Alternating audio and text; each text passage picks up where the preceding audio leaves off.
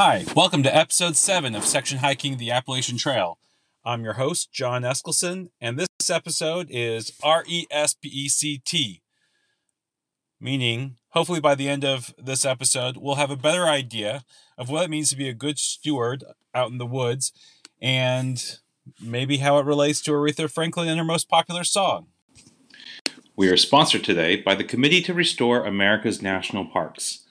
This is an advocacy group for everyday people who want to convince Congress to eliminate the $12 billion maintenance backlog in our national parks. Please go to their website and support them at www.restoreamericasnationalparks.org. I don't know about you, but there are times when I have in my mind something I want to do. But then, as I get more involved and more the bright lines and the bright whites of this good thing start to fade as shades of gray and nuance pop in. This sort of thing is happening as I'm preparing to start section hiking the Appalachian Trail. Among the podcasts that I listen to and some of the magazines I occasionally peruse and books, there are several articles about how the tone and tenor of the AT has started to change in recent years where the number of hikers plus an apparent party culture plus marketing by outdoor companies plus a bunch of other factors I have no idea about are creating an atmosphere or are kind of leading to an atmosphere. I don't want to suggest causation so that those who actually have to manage the parks and keep them in good condition for all of us um, are on the verge of saying no mas, no more. Uh, this is especially true down in Georgia at the start of the Appalachian Trail uh, in Springer, and up at the end in uh, Baxter State Park in Maine. It's interesting to me that the historic southern end of the trail at Springer Mountain in, nor- in near, sorry, north of Atlanta, Georgia, and Baxter State Park, where the northern terminus is located at the top of Mount Katahdin, I think that's how you pronounce it, are both making noise about saying that the endpoints of the trail may need to move elsewhere because too many hikers aren't cleaning up after themselves or following park rules. I guess in Georgia, the challenge is that in the spring, you'll have something like 200 hikers leaving a day. Whereas in the main Baxter, in Maine, Baxter State Park has pretty strict rules that are routinely ignored by, uh, by through hikers and other hikers who are celebrating at the top of the mountain at the end of their hikes. Of course, part of this comes as the trail has become more popular than ever before. The AT Conservancy estimates that in the 1970s, only 800 people completed the hike, the through hike, all the way through the Appalachian Trail, which was a huge jump from the 37 known to have completed it in the 1960s. In 2017, over 38 hikers set out on the trail from Georgia, which was a 14% increase from 2016 and a 40% increase from 2015. I mean, these numbers are big and they're only recent within the past five years. With the increase, there's also been an increase in trash and junk left behind on the trail. Uh, poop improperly buried in, in trail shelters full of leftover food and gear and other things, which gives critters like mini bears and full size bears a source for food and a place to go for food.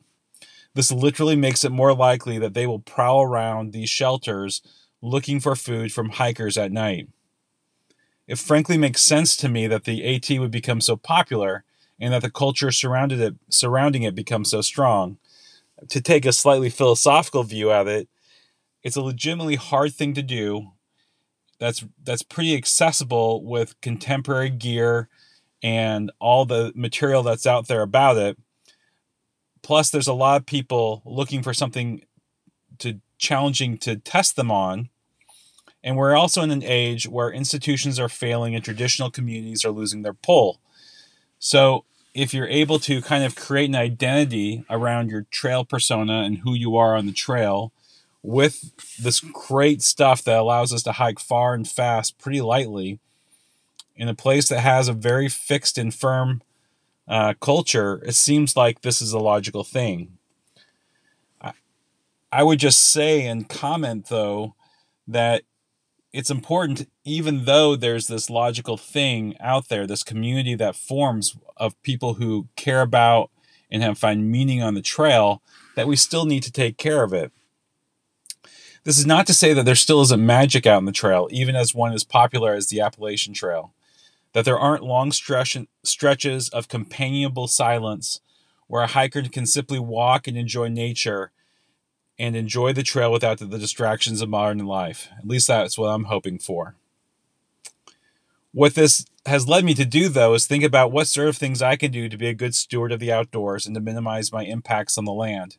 It took me back to the leave no trace principles that are taught in a variety of places, but which were ingrained to me as a Boy Scout.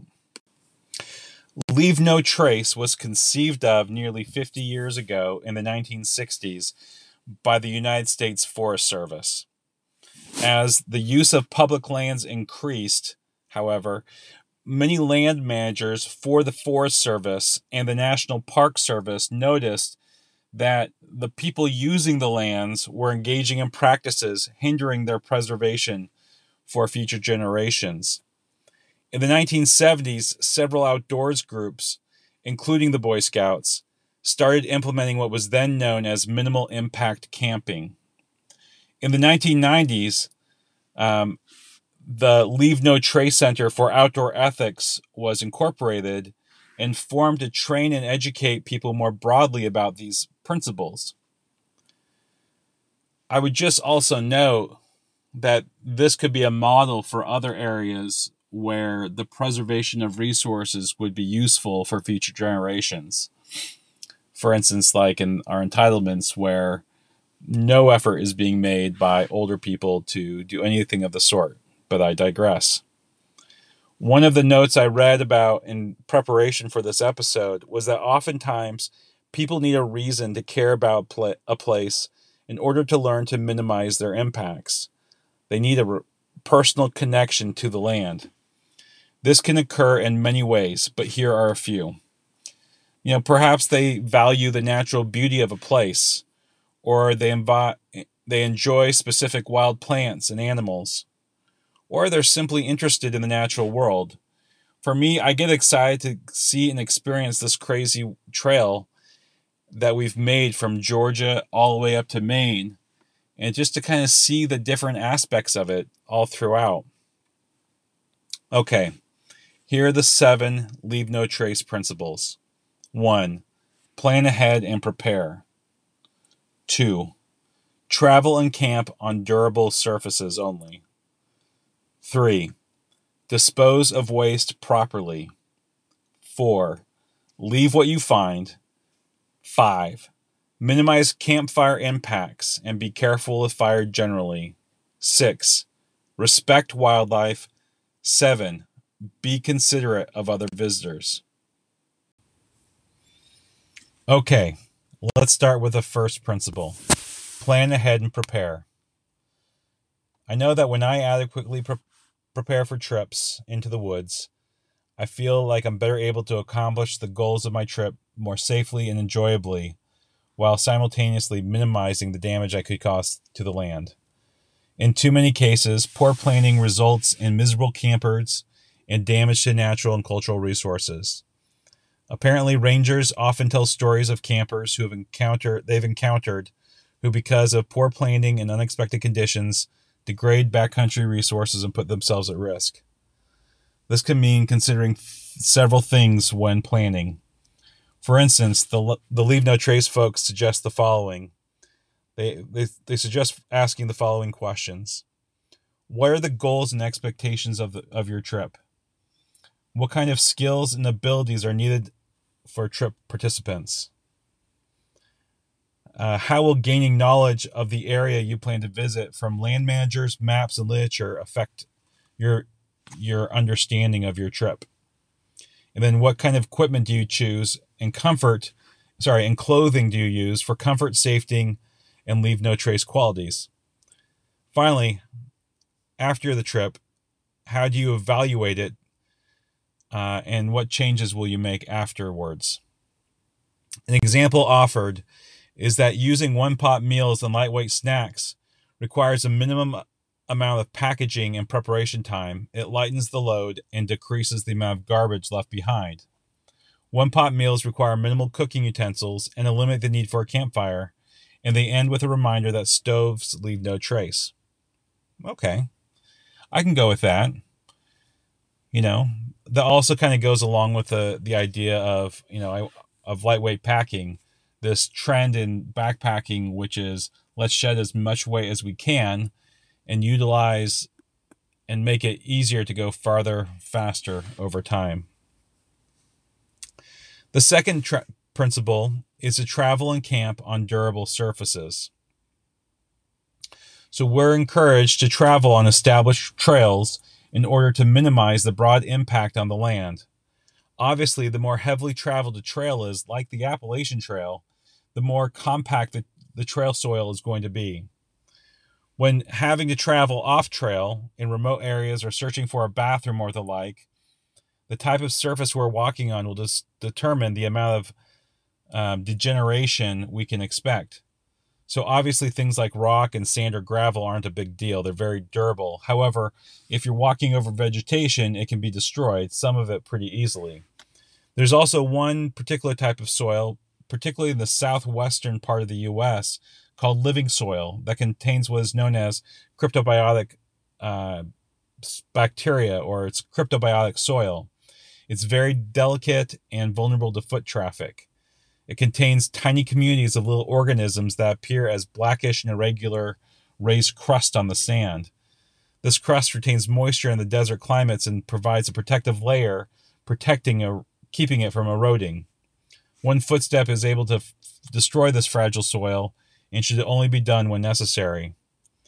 It makes me feel bad because it reminds me of in the summer, I think, of 1998, maybe, maybe it was in 97 some friends of mine and I went down to southern Utah to camp in the Slot Canyon. Once we made it to the canyon itself, we had a blast, but because of poor planning, we missed the trail and got stuck in an area covered with cryptobiotic soil. As it got dark, we camped on a flat rock and tried our best to get back to the trail while minimally impacting the living soil. But the sum is that we needed to hike on part of it because we didn't prepare ourselves well enough to know how to follow the trail properly the first time. I've always felt bad about that.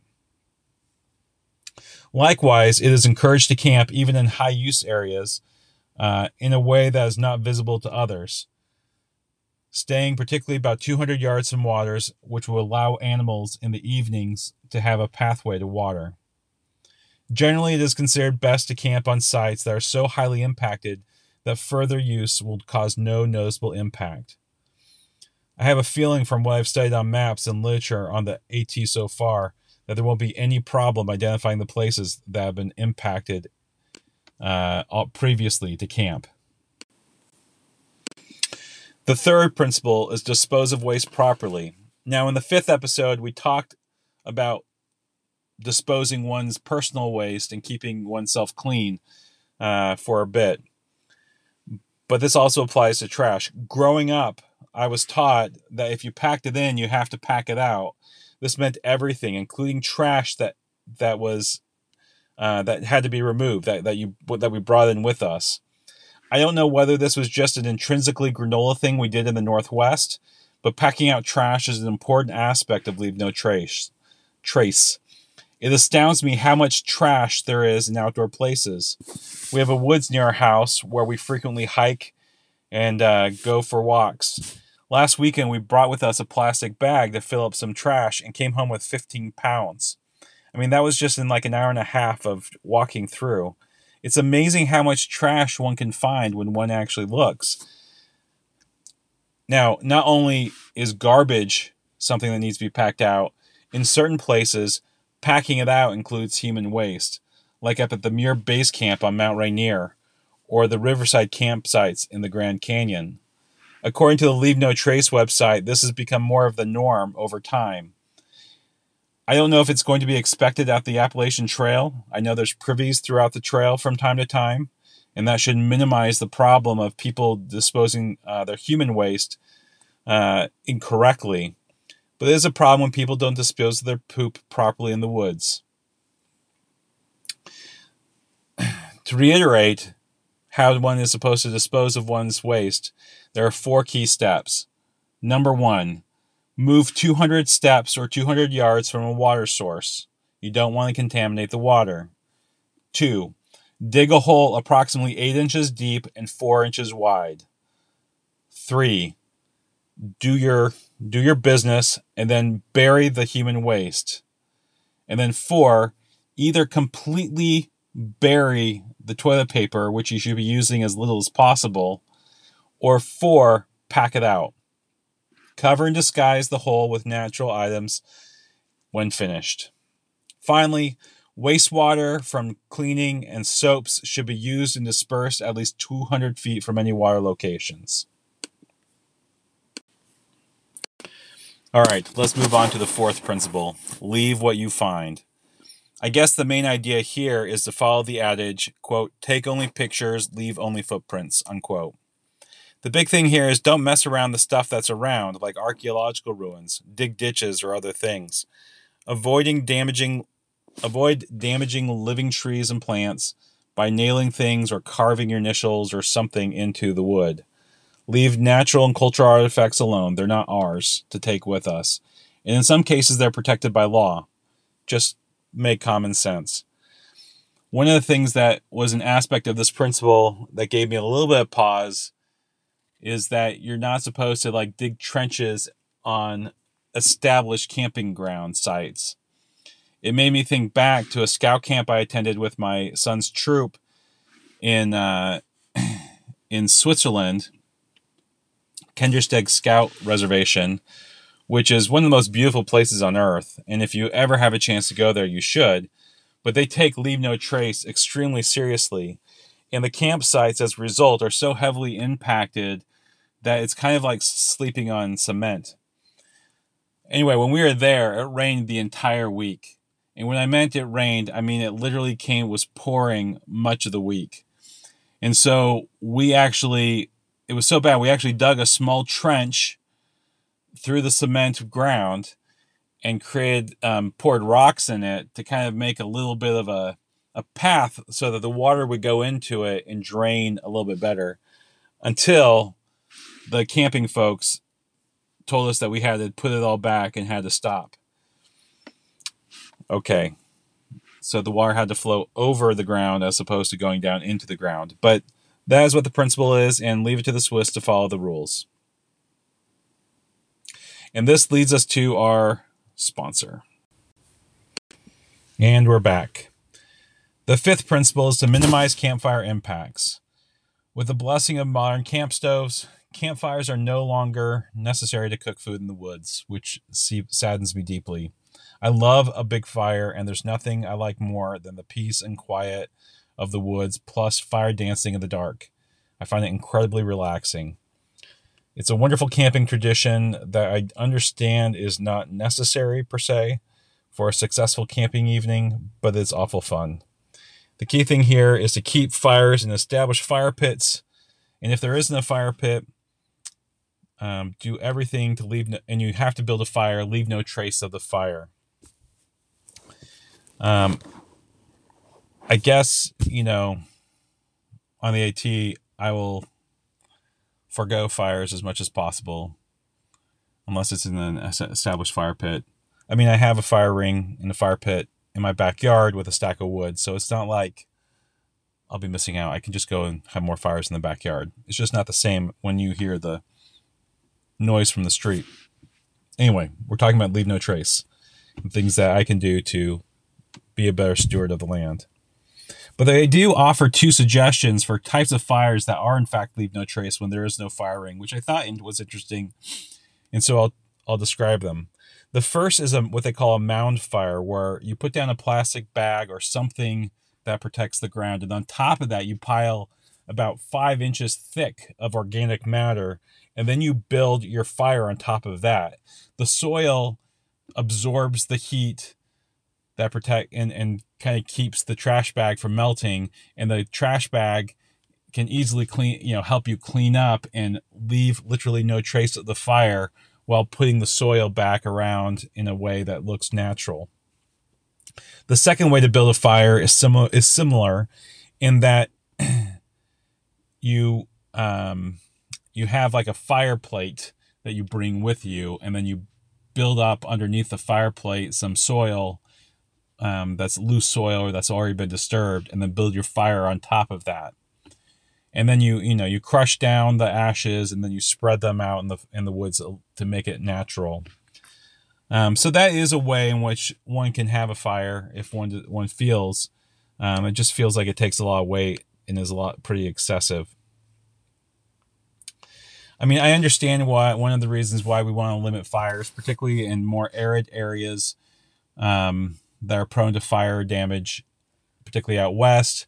You know, one bad fire in certain environments can lead to massive amounts of destruction. Uh, just look at the Paradise Fire that I think was started by a couple errant uh, cigarette butts. Um, anyway, fire can be de- deadly. It can, it, and even when contained, it can scar the land. So I get it. The sixth principle is to respect wildlife. I don't know how respectful it is, but I want most wildlife to follow the same rules that the Leave No Trace people ask of me. I want them to observe me from a safe distance and make quiet movements.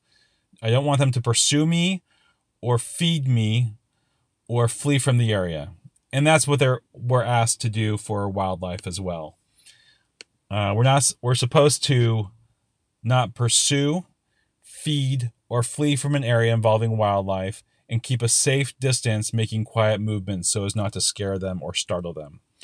They do make an exception for bear country because apparently it's better to make some noise so that bears can hear you so they aren't going to be startled by your behavior or my behavior in this instance.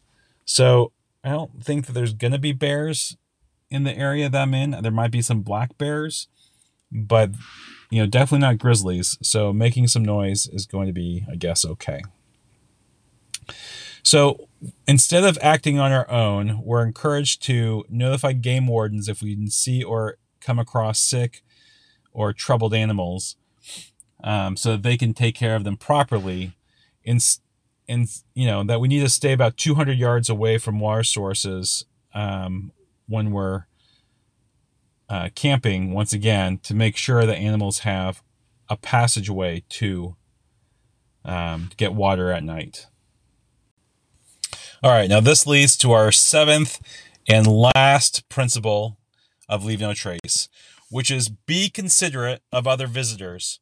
Essentially, follow the golden rule and treat other people how you'd or you or me would like to be treated, respecting others by protecting their ability to have a great trip. We all have our own way of being in the woods. For me, I just like it quiet and pleasant, and I want to hear the sounds of nature all around me. Uh, the key here is making space for uh, all the people who are on the trail and being considerate of them. I guess this is the one place where, you know, in a practical human to human sense, uh, uh, Aretha Franklin's respect actually has some play. There's also some basic etiquette um, for the trail to help uh, ease and navigate the flow of people and um, going up on some of these very narrow trails. For instance, on a narrow trail, people coming down the hill are to step aside for those coming up. That makes sense. Hikers are to yield to equestrians, also makes sense. And mountain bikers are supposed to yield to both hikers and equestrians, both. Okay. Uh, take breaks on durable surfaces off the trail, and then keep animals under control and clean up after them.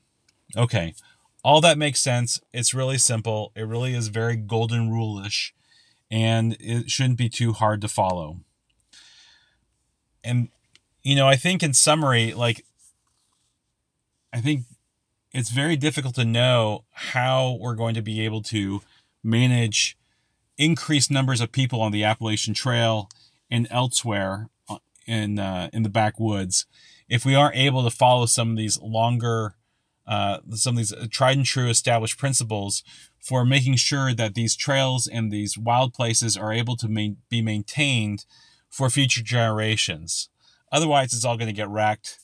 Um, they're going to move the start and end points of the trails to places where people well, places where people can do whatever they want, or maybe even become stricter about the rules, or uh, heaven forbid, they're going to start permitting who may and may not be on the Appalachian Trail, which I think would be terrible. Um, but it's what's going to happen if uh, if people don't respect the trail and respect the earth and around them while they're doing it. Anyway, that's it for me in this episode. Um, if you have any comments uh, or want to rate this episode, please do so on uh, your podcasting app. Um, five stars help other people find out about this, and as you can see, we're we're getting better. We're making progress in a number of fronts. Um, next week, the plan is to uh, talk more about navigation and not getting lost, which I think will be a great episode. And I look forward to catching up with you then. Until then, so long.